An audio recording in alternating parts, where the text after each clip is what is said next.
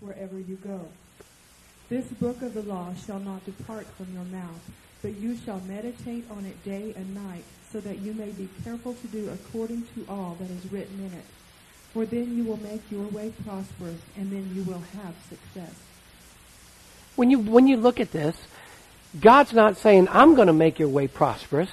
But when He says that, He says, then who will? You will. So there's principles in the Word of God that He was telling Joshua that if you do these things, then you're going to make your way prosperous. Because God's already made a way. Hello? Do you see that? He says, for then you will make your way prosperous and what? You will have success. So we look at this principle and this is where we've really taken the 12 principles of fulfilling the vision. In other words, God's really just saying to Joshua, Joshua, if you do what I say, if you do the things that you know in your heart you should do, then you're going to be prosperous and you're going to have success. If you do those things. See, God never created a failure. Hello? God never created a failure. He may have designed you to succeed. You may have gotten off track. Maybe you've had a vision of certain things within your life and you may have gotten off track. But I'm here to tell you today that you can get back on track. You, you can, you can, you may have, uh, I've heard, may have failed, but it's not over. You can get back on track. Tell your neighbor, say, I can get back on track. He has birthed you for success when He brought you, when He, when, when He brought you from the, I want to say the throne room of God and you are a spirit being and put you into this body, He put inside you a birth of something, a plan, a purpose, a destiny for success. Not a failure, not to harm you, not to hurt you, but success. Say success. Success. That's success. It's on the inside of you. And some of you right now are beginning to have that thing stirred up. Things are beginning to change. You may have failed, but you're going to get back on track. Say this Father God, I have greatness on the inside of me. I have vision on the inside of me. I have plans on the inside of me. I have purpose on the inside of me. Destiny come forth. Vision come forth. Plans come forth. In Jesus' name. Give him some praise for that. Amen. Amen. It's on the inside of you. No matter where you're at, what you've been through, where you've gone through, where you are, where you're coming from, God has a plan and a purpose for your life. But you know what? Few people follow these principles. Few people follow them eh, eh, and they don't seem to lead to success because we don't stay within the principles of God. Or we may not know the principles. That's a lot of reason why people don't have success. They don't know the principles that God's placed within His Word to be able to succeed. Jesus himself followed the principles. That was the redemption. He took these same principles and he utilized those principles. So let's take a look at this. Let's give you the 12 uh, principles for filling your personal vision. I'll have a handout for you, but I only had two points on it today, so I'm going to wait and give it to you next week because we're going to fill it in even more. One of the understanding that we need to be able to have is that you were born for a purpose. You were born for a purpose. If you understand that you were born for a purpose, then seeing it in your mind's eye and having the faith to begin to carry it out is vision. You can know that you were born for a purpose.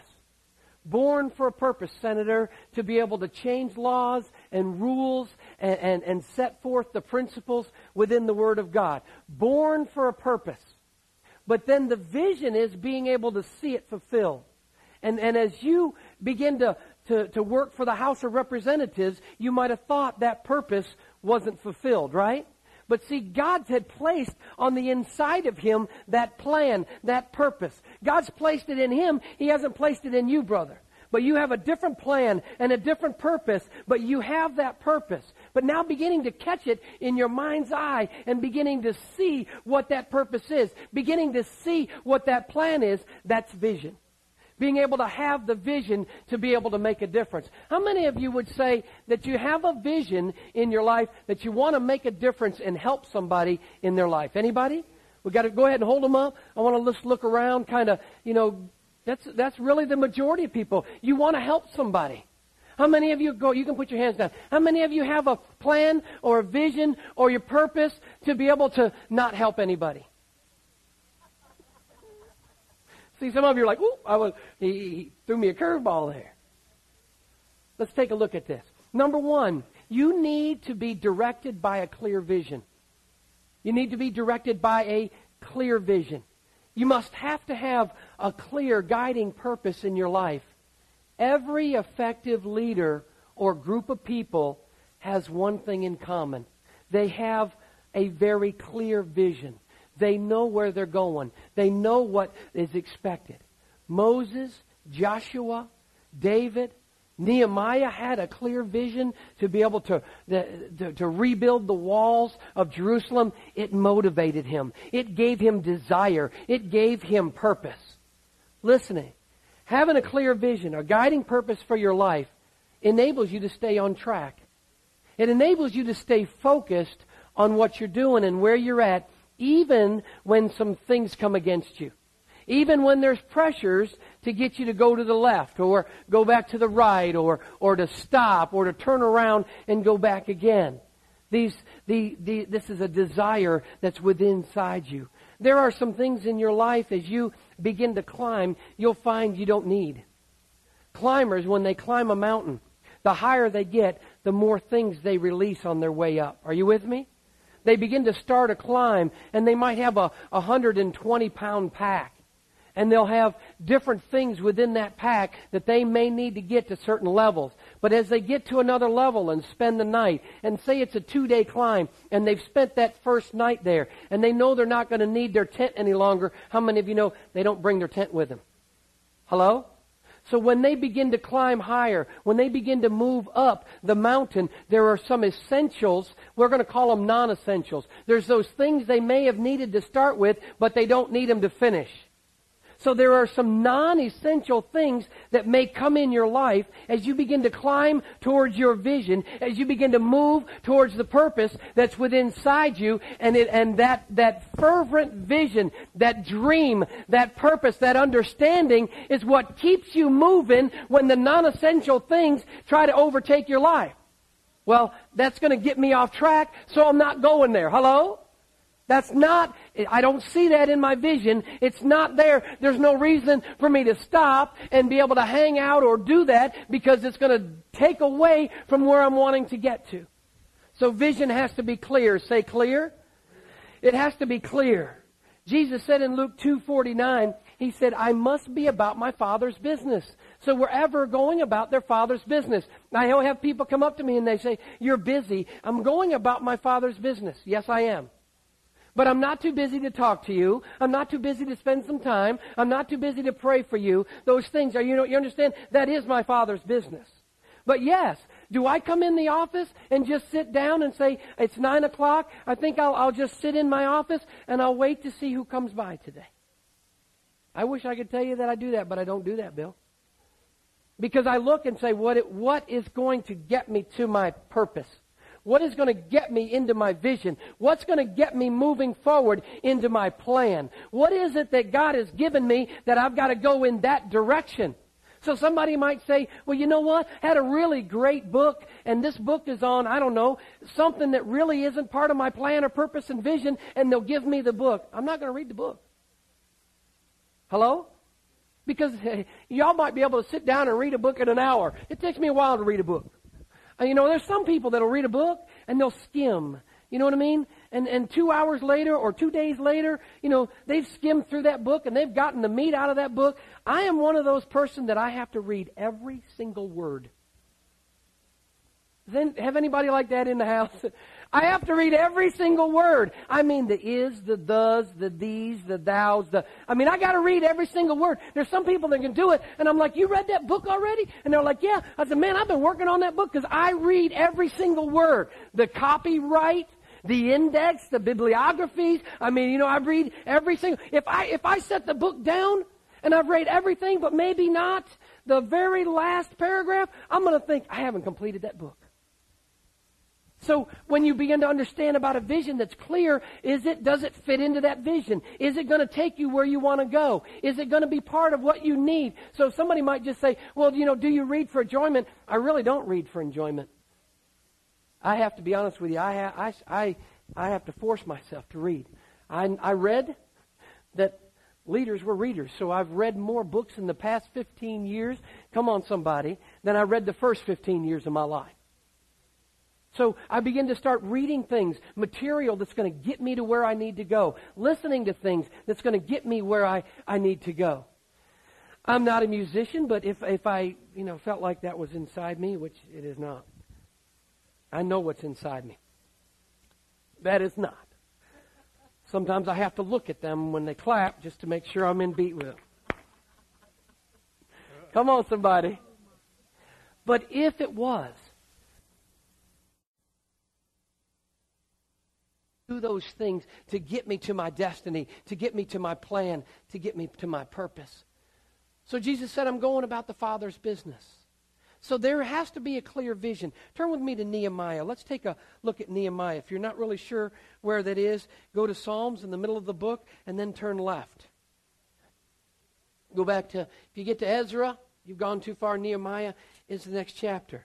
It's Nehemiah chapter 1. I want to just read about Nehemiah. Nehemiah was in the city of Susa, and it was the capital of Persia. Let me give you just a little bit of background here. Nehemiah had come to the place where he was serving a king.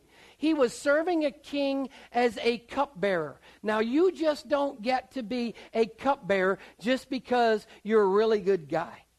You have to have proven principles within your life. You have to have a life of integrity because a cupbearer would taste any, any beverage that the king would have, would taste it before the king would. Because how many of you know people wanted to poison the king? how many of you want to be cupbearers? Have any cupbearers in the room today? We're like, oh, I don't know, man. Somebody poisons that. You know, you're going to drink it, you're going to die, and guess what? You took one for the king. Good for you. so Nehemiah was a cupbearer to the king.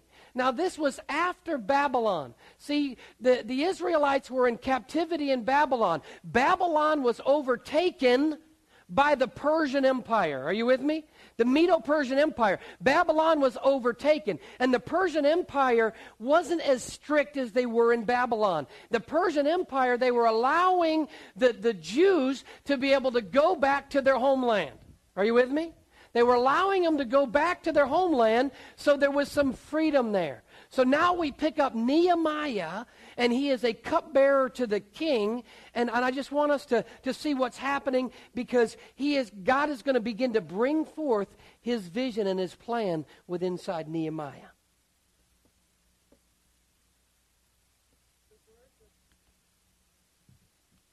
The words of Nehemiah, the son of Hacaliah. Now it happened in the month Kislev in the 20th year while I was in Susa, the capital. Okay, let me pause you just. The month of Kislev is basically November, December.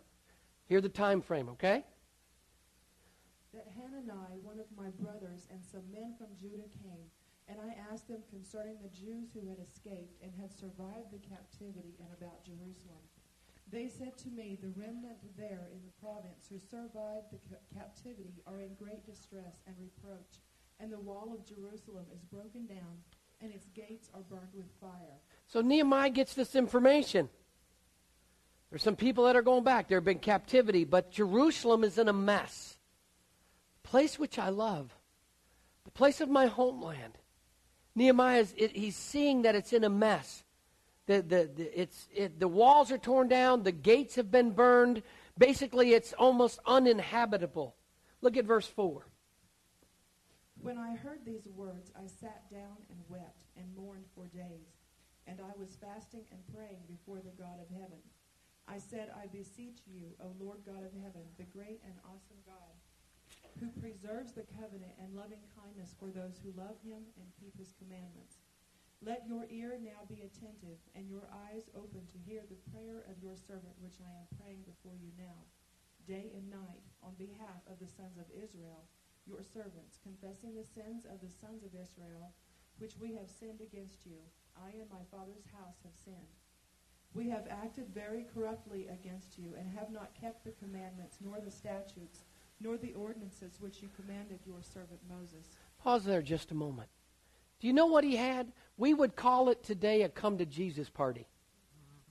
He said, God, he began to repent on behalf of the sins of his nation, behalf of the sins of his ancestors. I'm telling you, obviously when he prayed and he fasted, it connected, it hooked into something of the things of God. And he began to say, Oh God, it's in a mess. I can't believe this is taking place. God with inside him, everything that was coming out, his purpose, his plan, his destiny was fixing to be birth. Can I say that in Oklahoma? Fixing to be birth. It was going to be birth. And and he was crying out to God and he was saying, God, look at what's going on. God, you see what's taking place. You and many of you at times have had that same come to Jesus party or the same time where you said, God, what is this? What is going on in my life? What's taking place here? God, I don't understand it. Uh, God, I need some help having clarity on where we're at, understanding that we need to be directed by a clear vision. Let's watch the vision of Nehemiah begin to get cleared up.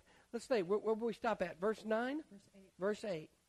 Remember the word which you commanded your servant Moses, saying, If you are unfaithful, I will scatter you among the peoples. But if you return to me and keep my commandments and do them, though, though those of you who have been scattered were in the most remote, remote part of the heavens, I will gather them from there, and I will bring them to the place where I have chosen to cause my name to dwell. They are your servants and your people whom you redeemed by your great power and by your strong hand. O Lord, I beseech you, may your ear be attentive to the prayer of your servant and the prayer of your servants who delight to revere your name, and make your servant successful today, and grant him compassion before this man. Now I was the cupbearer to the king. Hold on right there. Do you know what he said there in verse 11? It says, Your name and make your servant successful today and grant him compassion before this man. Here was a time that you're going to see that was about four months of prayer and fasting and crying out to God that now he's getting ready to what? He's getting ready to go into the king. You don't enter into the king unhappy. He'll cut your head off. I mean, they're having a party, bro, and, and everybody's going to be in a good mood. Are you with me? This is, I'm serious. You can read it, look it up for yourself. They would cut your head off. They'd kill you. If you went in and you had a bad attitude, there wasn't no bad attitudes in the house when the king was around. when it was party time, Bobby, there was no bad attitudes in the house of the king. If you came in, Terry, with a bad attitude, they'd drag you out, cut your head off, and go on rejoicing. Hello? Yeah. So, so here's Nehemiah. What he's doing, he's saying, God, what's the plan? God, what's the plan? Make me successful. Give me a plan for success. Okay? Chapter 2. And it came about in the month Nisan, in the twentieth year of King Artaxerxes, that wine was before him, and I took up the wine and gave it to the king. Now I had not been sad in, pres- in his presence. Ooh. See, the reason I know it was four months because he said it came about in the month of Nisan, and that, that is basically March or April. So there's a four month period of time from November to April. Are you with me? From the middle of November to the middle of April, there's a four month period of time that this thing's been stirring in Nehemiah. This thing that he's cried and he's fasted and he's prayed and he said, God, this just is not right. And it's been stirring inside of him so much that when he enters into the king's presence, he can't put on the happy face, put on the happy face. Are you with me? It, it, because it's been stirring so much within him. Do y'all think the king noticed? Let's see. Let's see if he noticed. So the king said to me, Why is your face sad, though you are not sick? This is nothing but sadness of heart. Then I was very much afraid. I said to the king, Let the king live forever. Why should my face not be sad when the city, the place of my father's tombs, lies desolate and its gates have been consumed by fire? Mm-hmm. Then the king said to me, What would you request? So I prayed to the God of heaven. I said to the king, If it please the king and your servant has found favor before you, send me to Judah to the city of my father's tombs, that I may rebuild it. Then the king said to me, the queen sitting beside him, How long will your journey be, and when will you return? So it pleased the king to send me, and I gave him a definite time. So we're going to stop right there. Check this out. Nehemiah knew what his vision was. He comes into the king, and in verse 4 it says, The king asked him, What's your request? He noticed you were sad and you weren't sick. Hello? Because if he was actually sick, he wouldn't have been in the presence of the king. So he knew that there was something going on. He saw his countenance. He saw that he was sad, and he began to say, Look at these things that have happened. And what did the king ask him? And I believe the Spirit of the living God is asking us today, What is it do you want? I think we have to answer that question. If God showed up this afternoon and you're sitting in your living room and God says, What is it that you want? Would we be able to answer that question? Nehemiah did. Nehemiah said, I want to go back and rebuild the walls. Basically, what he told the king was, I need some time off. And the king said, How long is it going to take? Give me a definite time. Because I'm just not giving you an open ended deal. Are you with me? Because there has to be some clear, specific ways to fulfill a vision. So he says, What is it that you want? What would you say? Can you answer that question today? Can you answer the question if God says, What is it? What is it that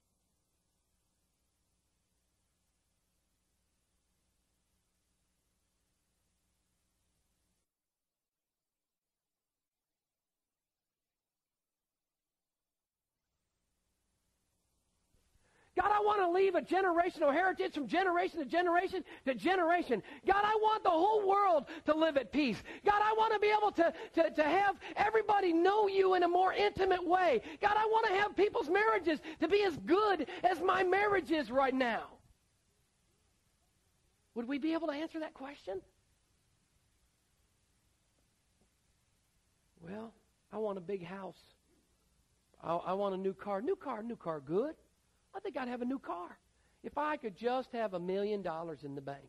God, if I just, just give me a million dollars in the bank. Give me some new furniture. You know, if I just had a new couch. New couch. That's all I want, God. That's all I want. Just give me a new couch. A little blue one, a little red one, you know, something with a little recliner thing in it. You know, that's just accumulation of stuff. In Luke 12, 15, Jesus said, A man's life does not consist of the abundance of his possessions. What is it that matters? What is it truly is going to make a difference? Our vision needs to be something that lives on when we're gone. Do you think that Nehemiah goes back and rebuilds the walls of Jerusalem? It'll live on when he's gone. Is it just for him and his family? Is it just for, well, it's just for our brothers, man. My brothers have been, things are going on there and we just got to get it done. It's just for us. Or will it live on?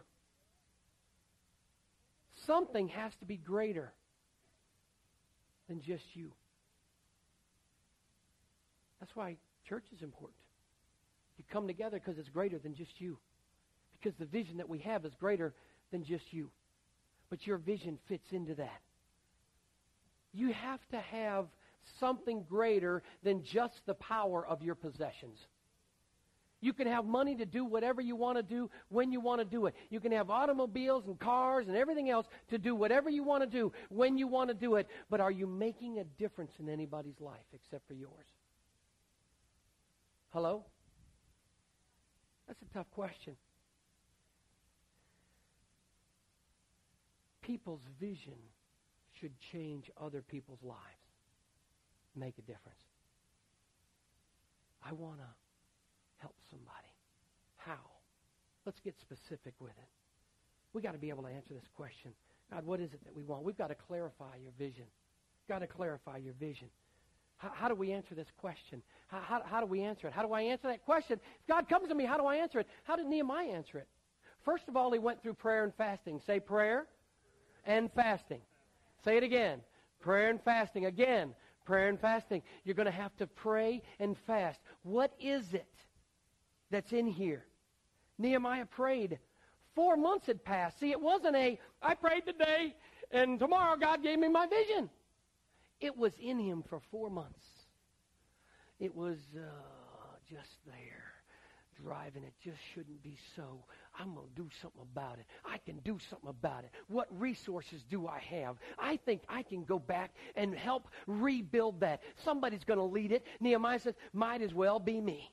Did me and Nehemiah know at the time? Give me provision before I go. I'm going to encourage you to read the rest of it because he didn't have provision before he left. But because the king, he had favor with the king, the king says, hey, why don't you let me send you something? Well, he asked him for some letters to get me through the land so nobody would take us out before we got there. He said, but why don't you let me send you this? Why don't you let me send you some Lebanon? Why don't you give me some, uh, come on somebody, modern day vernacular, why don't you let me finance what it is that you want to do because I want to help.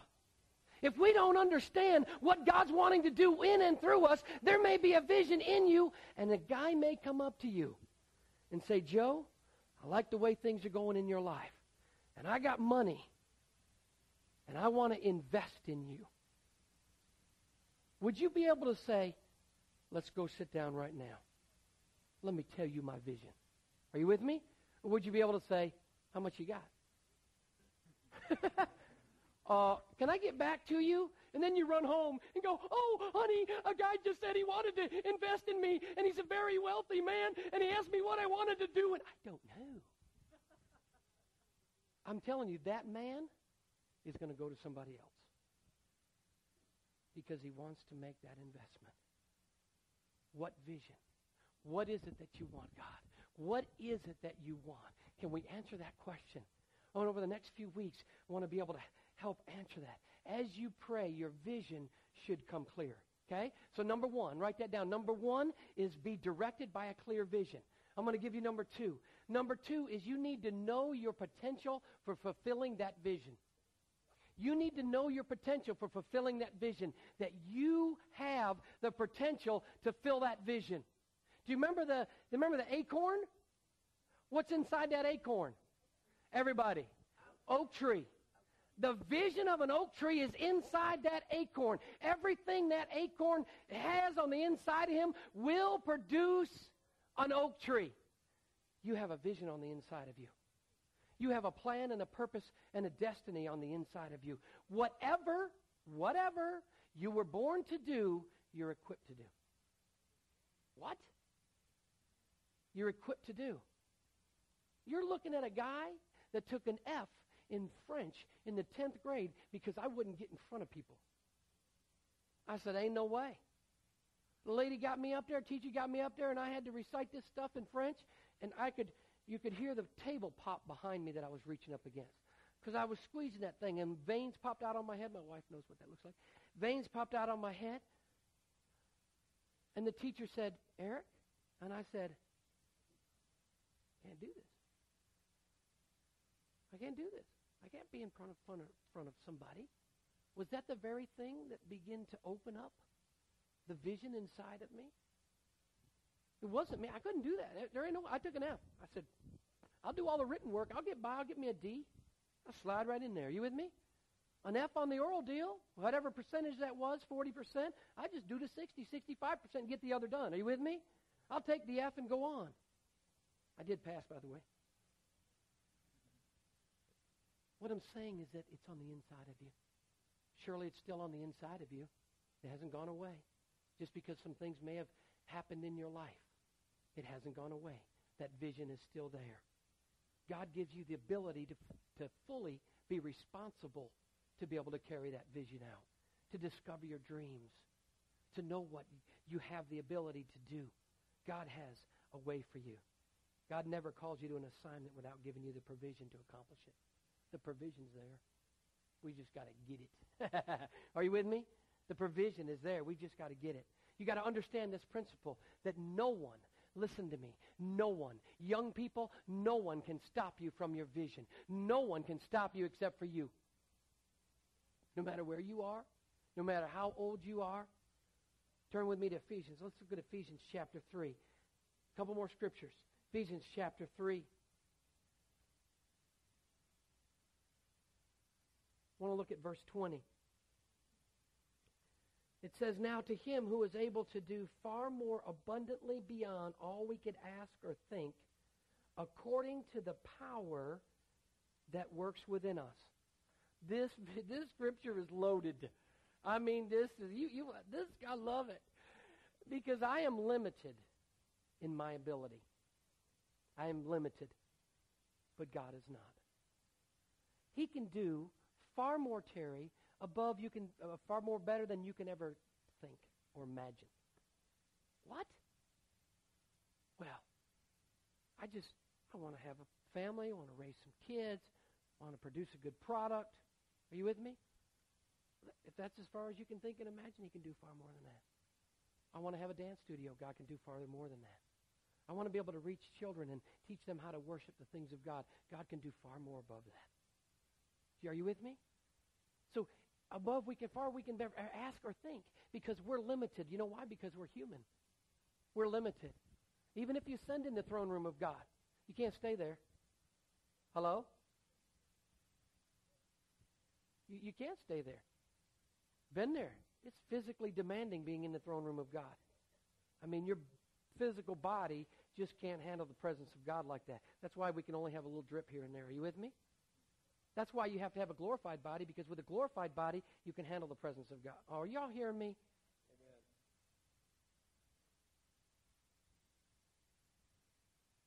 So he says, far more above we could ever ask or think, according to what?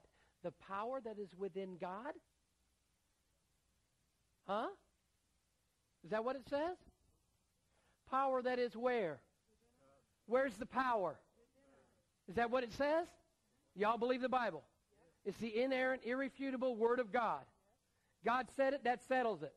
The power is where? It's within us. Let's take a look at that word power. There's some different words that you can look at in power. One of them is exousia. Exousia can mean power. It really means authority. But this word here specifically, it means dunamis. If I could have you pull that up. The dunamis power. Say dunamis. It's the Greek word dunamis. Do you know what comes from the, what, what this word is in the English? The root word in the English that we use for dunamis power is dynamite. It comes from dynamite. Dynamite! Pow! Dynamite, baby! Give me some TNT. I'll blow that thing up. That's the, the English word dynamite comes from this Greek word dunamis. This Greek word dunamis can mean miraculous power. Say that miraculous power. It can mean ability. That, that according to the power, the ability that works in us, according to the dynamite that's on the inside of us. Are you with me? So he begins to say it can mean abundance. Say abundance.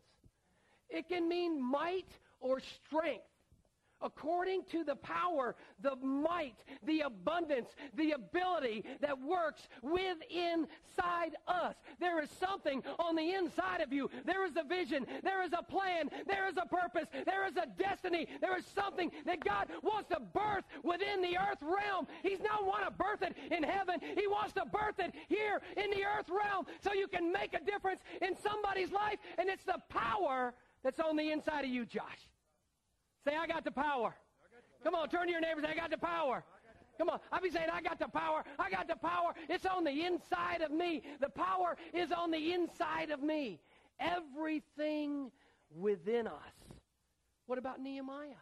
Guess what Nehemiah had on the inside of him? He had favor with the king. He was able to, the, the vision began to come forth. I begin to think about Rahab. Anybody know Rahab, what I'm talking about in the Bible? Rahab was a, a, a prostitute, a woman of the night. There was a vision or a plan that God had deposited on the inside of her to save two spies.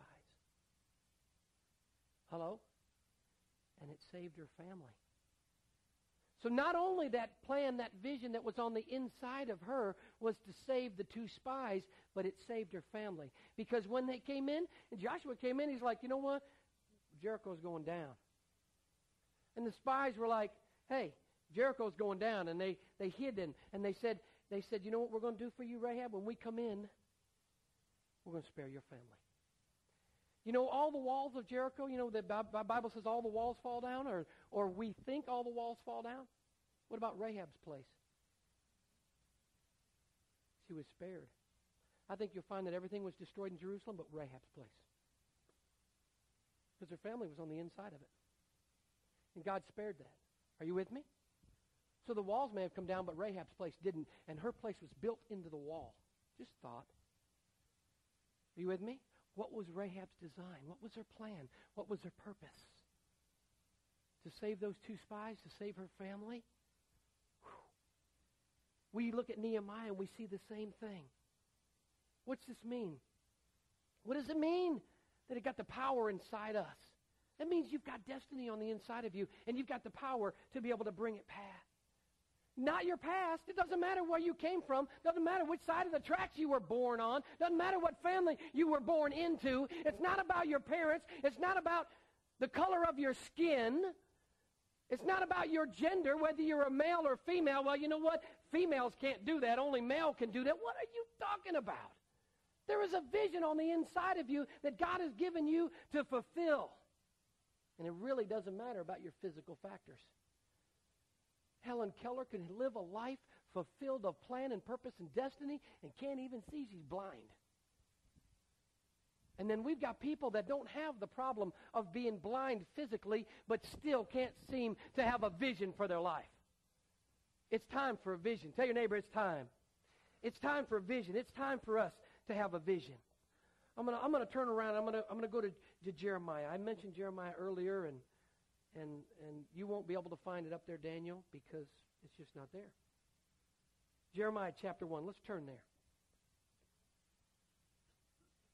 It all has to do with the power that's working on the inside of us. That power. This is so cool. It's the mighty power of God. It's the power of God. It's the power of God. It's the ability of God, the abundance of God, the meaning of God, the might of God, the strength of God. I mean, it is so. Powerful. You know what's so cool about this? It's working on the inside of you. Oh, it's working. Hello? It's working. I'm here to tell you, it is working. It's working on the inside of you. You don't know sometimes if it's working or not. You can't always feel that it's working. It's not about what you feel. It is, according to the Word of God, it is working on the inside of you. It is shaping. It's changing. It's molding. It's bringing you into the image and the likeness of God. It is working on the inside of you. Check out Jeremiah. Jeremiah chapter 1. Now, the words of Jeremiah, the, the prophet, the son of Hilkiah, of the priests who were in Anathoth in the land of Benjamin, to whom the word of the Lord came in the days of Josiah, the king of Ammon, the king of Judah, in the thirteenth year of his reign. It came also in the days of Jehoiakim, Jehoiakim, the son of Joash, the king of Judah. We're talking about him speaking to kings here. He says, until the exile of Jerusalem, Jerusalem in the fifth month. Verse 4 says, the word of the Lord came to Jeremiah. See if it sounds like anything similar to what we were hearing earlier today. He says, Before I formed you in the womb, I knew you. Oh my. Wait a minute. Before I was formed in my mama's womb, God knew me. He knew you. He knew you. He knew you. He knew you.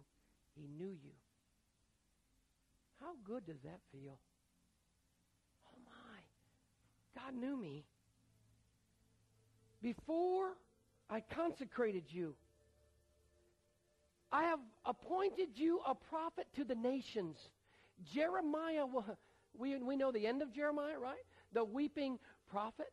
He was the one they called him camel knees because he'd been on his knees so much that his knees were deformed and it looked like camel's knees because a camel has to get down in order for you to get onto the camel. It's not, we didn't have saddles, are you with me? That you could just you put your foot in a stirrup and just climb up on the camel's back. You make the camel gets down. And then you get on it and the camel gets back up. You, you, under, you understand that? that? That Jeremiah was a weeping prophet. Before he was even put into the earth, before he was even a twinkle in his mommy or daddy's eye. Right? You ever heard that? He says, I knew you. Before I was born, before you were born and consecrated you, I've appointed you prophets of the nation. Then I said, Alas, O Lord, behold, I don't know how to speak. There, there's a vision inside of you that you might say, I don't know how to get it out. I just know there's something there and I don't know how to get it out. I haven't been taught how to get it out. Is there a way to get it out? How do I get this thing out? Because there's got to be more to life than going to work eight hours a day, five or six or seven days a week, or, or 24 hours a day for the next four days, and then going home and sleeping for the next three days, and getting up and going for the next 40 or 60 hours, and then go home, and it does it again and again and again and again and again and again. And the kids go from two years old to six years old to eight years old to now they're getting married. Now they got kids of their own and life is just going by and we're saying, God, what is it? Is this all there is to life? Because there is a vision, a plan, and a destiny on the inside of you. And he spoke to Jeremiah and he said, you're a prophet. And it's on the inside of you. So Jeremiah, Jeremiah prophesies to nations. Why? Because it was on the inside of me. I'm not a prophet. I don't prophesy to nations. I don't have this. This is not what's on the inside of me. But he said, I don't know how to speak. Prophets speak, they declare, they proclaim. Declare, proclaim, preach. That's what that word means. And what the Lord said to me, do not say I'm a youth, because everywhere I send you, you shall go. And all that I command you, you shall speak. Do not be afraid of them, for I am with you to deliver you, declares the Lord. You got a vision. Don't be afraid to speak it out. Don't be afraid to write it down. Maybe now's the time. Maybe now's the time to say, you know what? God, I know this is it. There's something within inside me I will accomplish before I leave this earth. The specific plan and the purpose. I know what that is. I don't know. We're getting closer to it. I'm getting closer to it. It is pastoring this church. I know that. I know that. That's why we don't quit. And I'm not going to quit. We're not quitting. I'm not a quitter. When the going gets rough, the rough get going. When things are tough, that's just the way it is. We're just going to, I'm just going to rise up and say it doesn't matter making a difference. I see people's lives being changed that are sitting right here today. Your life's being changed. But there's a greater vision on the inside of you that I want to see that plan and that purpose come forth. He says, Don't be afraid of them, for I am the deliverer to you, declares the Lord. Then the Lord stretched out his hand. And like he did as Isaiah, the angel of the Lord took tongs. And then this says that the Lord stretched out his hand and he touched Jeremiah's lips. And all of a sudden, oh, come on, somebody. When you get a touch from God, you can begin to start to do what He's called you to do. And Jeremiah probably started standing up and he was declaring the works of the Lord. He said, Behold, my words are in your mouth. And Jeremiah began to declare. Jeremiah began to proclaim and it didn't matter that he was 17 years old. It didn't matter that he was 24 years old. It didn't matter that he was 30 years old. He began to declare and proclaim the things of God. And he prophesied to the kings of the nations of Judah, to the kings, to the nations of Israel. He prophesied. He prophesied. He prophesied. He did what God had called him to do. There's a vision inside of you. And if you stay anywhere close to this church, you stay anywhere close to us, that vision's coming out. No, no, you didn't hear me. That vision's coming out. Because God's going to draw that thing out. God's got what you got. He needs what you got. Well, if I don't do it, somebody else will. Well, why should you have somebody else do what you should be doing? Why should you say, well, he don't do it? No, Gary, God has a plan and a vision and a destiny for your life. He wants to pull that thing out of you, bring you and set you on high and say, this is your plan. This is your purpose. This is your destiny. So in the morning, when the alarm clock goes off, you don't have to say, I don't want to get up, God. I don't want to get up. You know why we say that? Because there's times where we're doing and our job and we think that's our vision and that's not the vision. That's just a thing that'll get you to the place where God wants to use you or bring you into the place where he can shape and mold you and teach you and train you and be obedient to whoever you're employed by and do the things of that so God can now bring you forth and he knows that you're a good worker. He knows that you'll do it excellently. He'll know that you'll try no matter what or you'll continue to learn how to do it or continue to figure it out. Somebody needs to shout hallelujah. Somebody needs to give the Lord some praise in the house. There is vision. There is plan. There is purpose. There is destiny in you. Pastor, what are you doing? You're just giving us a show today. This is not a show. It is a pastor pouring his heart out to you to say you matter. You make a difference in life. We need what you got. Don't you sit on it any longer. Let the Lord use you. Let him use you in any way, in every way, in any capacity, and let him bring that vision forth out so you can advance the kingdom of God in the earth.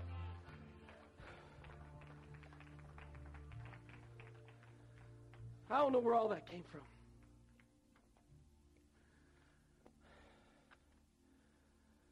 We love you.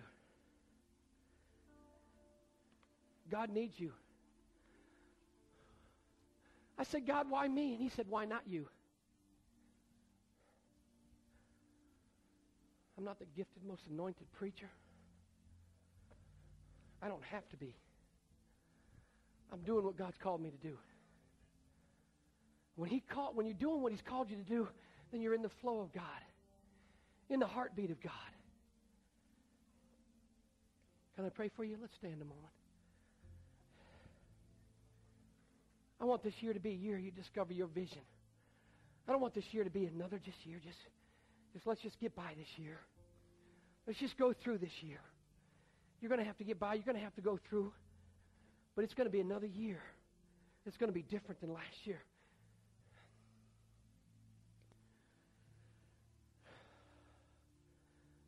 Can I pray for you? Can I pray for you? Father, let this year be another year. That we be just, we come into our vision, we come into our plan, we come into our purpose. God, let us see the future in a great and exciting way. Help us, God, today. Like Jeremiah said, help me, God. Like Isaiah said, help me, God. Help us, God, when we're discouraged and we want to quit. Help us when we're frustrated with the things of the world that just keeps pushing at us and pushing at us or pushing at us. Help us, God, when we're disappointed. Help us, God, when we failed or we thought we failed. Let us, God, not be afraid to get back up after we get knocked down.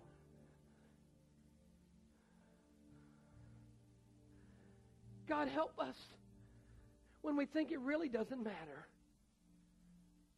What difference is it going to make? What difference does it make if I get out of debt? What difference does it make if I, I read Scripture? What difference does it make if I pray? What difference does it make if I talk to somebody? What difference is it going to make? God is not going to make any difference. Help us, God, to not have those thoughts. Help us, God, as we go through many seasons in our lives.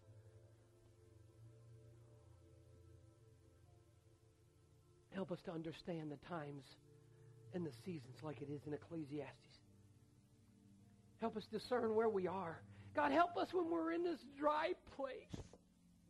And we seem to think we just can't break out, God, and we're just questioning everything about you.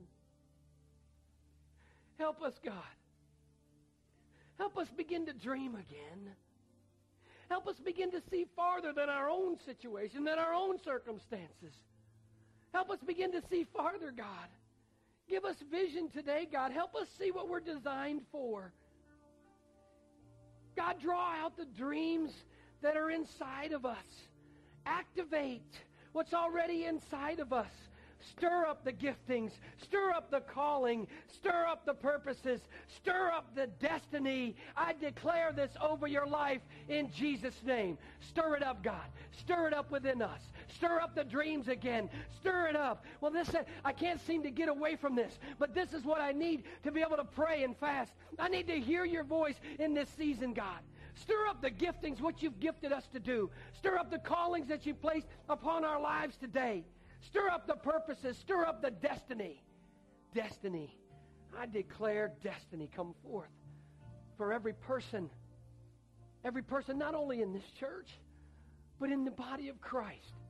In every church, every congregation in this city and in this state, God. Let us see our purpose.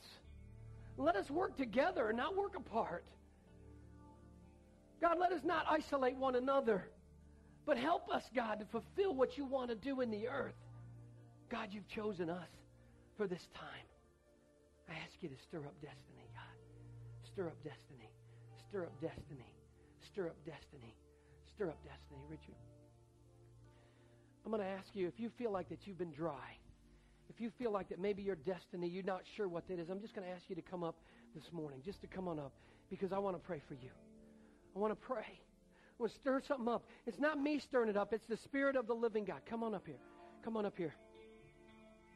Maybe if you know exactly what you need to be doing, then maybe you need to get with us after today and tell us what that is. What about you? Where are you with your destiny? Where are you with your plan? Maybe you've gotten sidetracked. Maybe you didn't know what to do.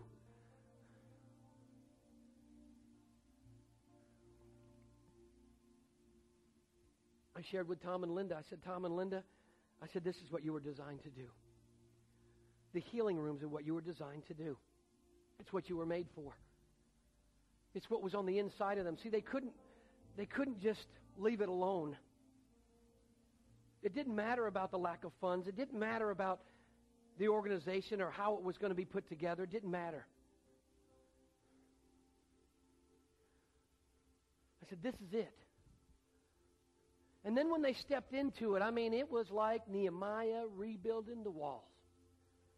See, when Nehemiah went to rebuild the wall, there was opposition. The enemy doesn't the enemy don't want you to find out what your vision is. Are you kidding me? Because then you're liable to go for it for everything that you got. And he don't want that. He'd rather you be a mediocre. What does it say in Revelations? Lukewarm. He wants you to stay lukewarm or cold. But you get on fire for the things of God. And you say, you know what? I can make a difference in my life. I can live my life in a way that's going to that's going to be an open book for others to be able to read it. An epistle, a living epistle. That word epistle literally means letter. It's a living letter that other people can read. Anybody else? Anybody else? I'm gonna I want to anoint you with oil. I, want, I need some help with ushers because I want to anoint you with oil today. And we're going to stir up this vision, this plan, this purpose within inside you. We've only gotten to two points on this 12, 12 principles. We've only gotten to two of them. God, let, a, let our vision be clearer. Let us understand that we can fulfill our purpose and plan. It's on the inside of you. Where's Pastor Shelley? Come and help me minister, baby.